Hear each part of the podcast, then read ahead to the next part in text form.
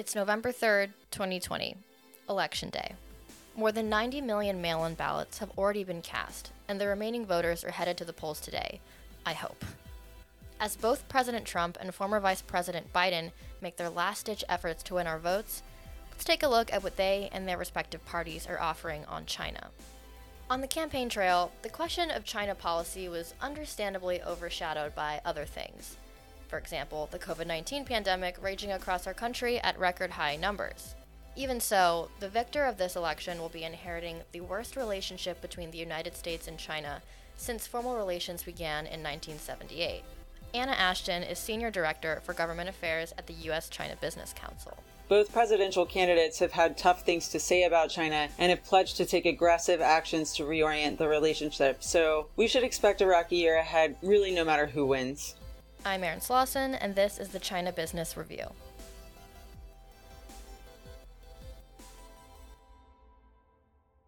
Okay, let's start with what we know Trump. The Trump administration this year went from being almost exclusively and transactionally focused on the trade negotiations, which took up the first three years of President Trump's first term, to being much more attentive to issues and concerns across a range of policy areas, from human rights in Xinjiang and democratic freedoms in Hong Kong to supply chain vulnerabilities, industrial and economic espionage, geostrategic differences in the South China Sea, disinformation concerns, and on and on. I wouldn't say the Trump administration has a clear China strategy exactly, but they certainly have a clear China attitude now, defined by distrust and more aggressive positioning of U.S. policy pretty much across the board.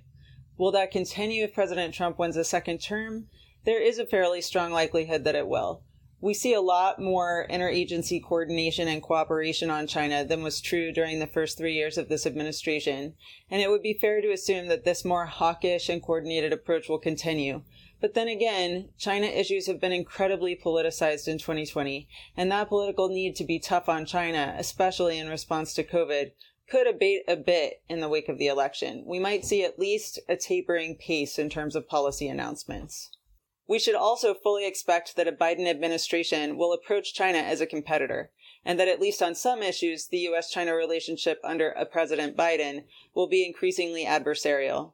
The key differences we predict under a Biden administration, based on the Biden campaign's policy outlines and the candidates' repeated statements, are one, a much greater emphasis on diplomacy, seeking partnerships with our allies and trading partners, and stepping up our engagement in international institutions to try to check China's bad practices collectively. And two, perhaps a greater emphasis on addressing domestic U.S. weaknesses to make ourselves more competitive in the years to come, more money for STEM and education and technical training for workers to be equipped for the jobs of the future, for example. Biden's policy plans sound somewhat more proactive than reactive, more focused on stepping up our game than tripping up China's.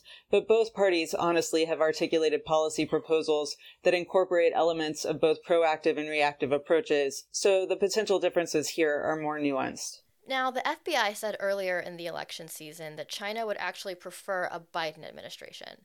This was tied to election interference fears, but what do you make of the claim itself? Well, we haven't seen the evidence for this conclusion that China would prefer a Biden administration. Of course, we haven't, because it would be classified.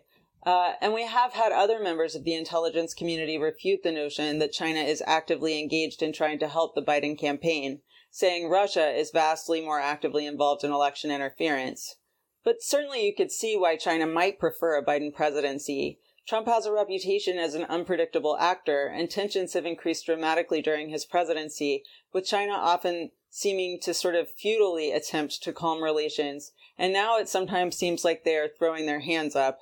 On the other hand, the Trump administration's emphasis on America first, its tendency toward unilateral action, and its stepping down or even stepping away from engagement in various multilateral institutions, such as the World Health Organization and the UN Human Rights Council, that's given China an unprecedented opportunity to assert its influence on the world stage.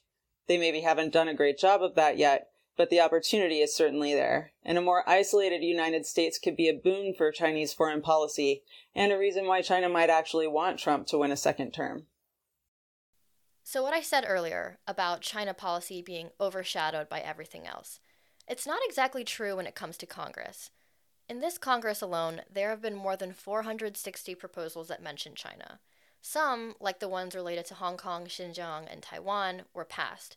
Others will either make it into the National Defense Authorization Act this year, which has to pass, or they just won't be passed at all.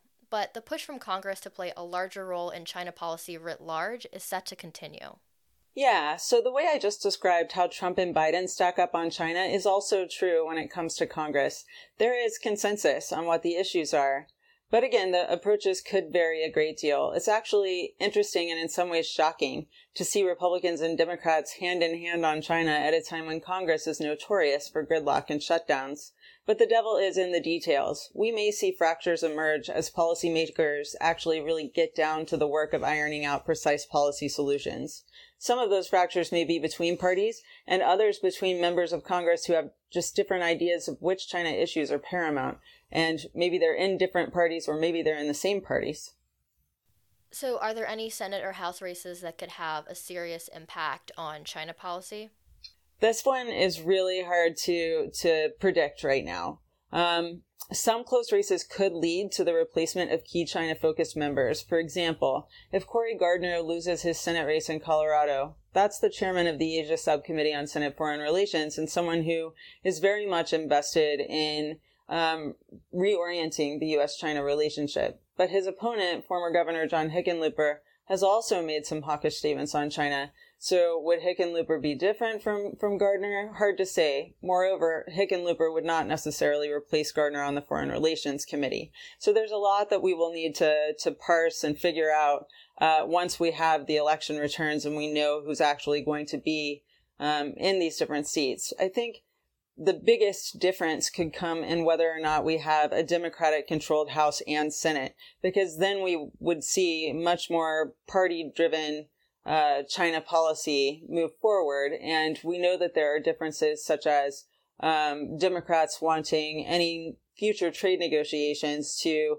be much more inclusive of environmental concerns and labor concerns than Republicans have have wanted to to be in this administration. So some differences that we can absolutely anticipate depending on who ends up with control, but but a lot that we will just have to figure out once we know the, the outcomes.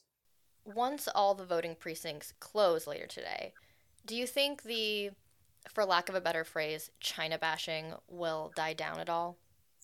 I think that in the first few months of, of the next presidency, really regardless of whether we see a Biden presidency or a second Trump term, uh, there's going to be a return to focus on domestic issues because the reality is that we, we remain in the middle of a pandemic. Uh, we remain in the middle of an economically challenging situation for most Americans. Um, and those, those issues will rightly be paramount. Uh, but I, I do expect that China policy proposals will continue to be pushed forward in the midst of that, just that they won't be the top of anyone's agenda right away. The China Business Review podcast is a production of the U.S. China Business Council. You can learn more about what we do at uschina.org. Our music is by Tours.